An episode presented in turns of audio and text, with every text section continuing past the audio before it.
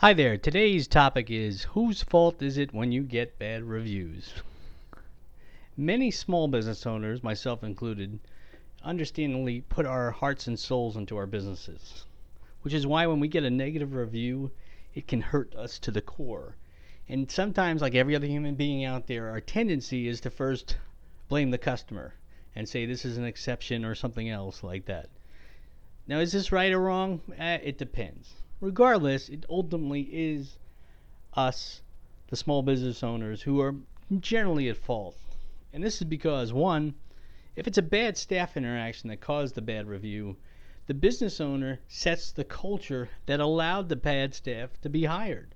You can't hire everybody perfectly, but you can do a better job than, than others at avoiding hiring the wrong type of people for a particular type of business. Okay. The second thing is if the product or service is poor, the business owner is the one who created it, or the business owner allowed it. I, I work with an organization that really could not care whether it delivered on what it promised or not.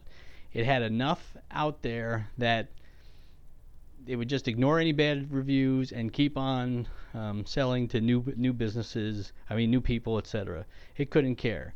But I'm going to give you an example of, of just something that happened at a, a restaurant yesterday in uh, October of 2016.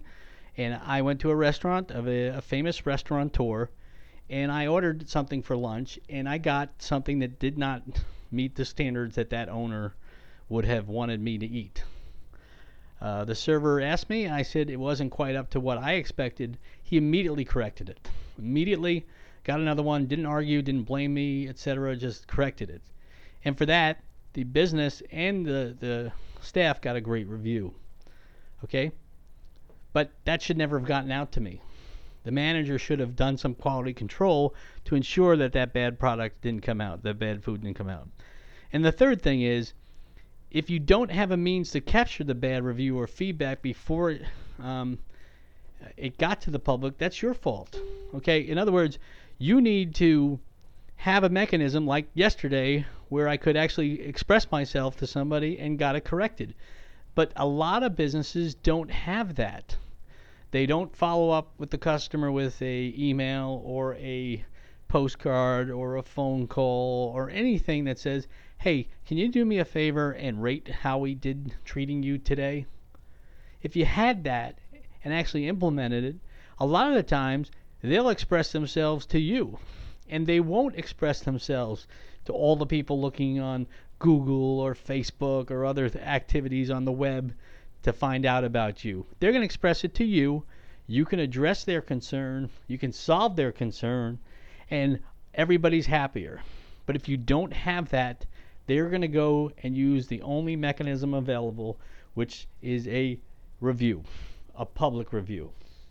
So that's why it's important that you have that. So to review, whose fault is it when you get bad reviews? Generally, it's your fault as a small business owner. I know you don't like to hear that. I don't like to hear that about my own business, but that's the reality of it.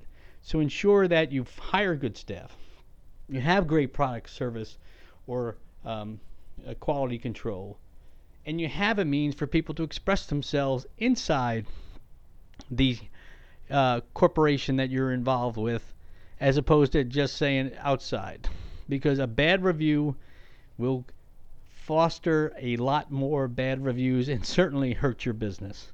If you need any help with your marketing, particularly your marketing planning, developing a plan to uh, strategically get more customers, interact with them in the right way, and grow your business, give me a call at 321 613 8476 or email me at brad at justsmallbiz, that's B-I-Z, dot com.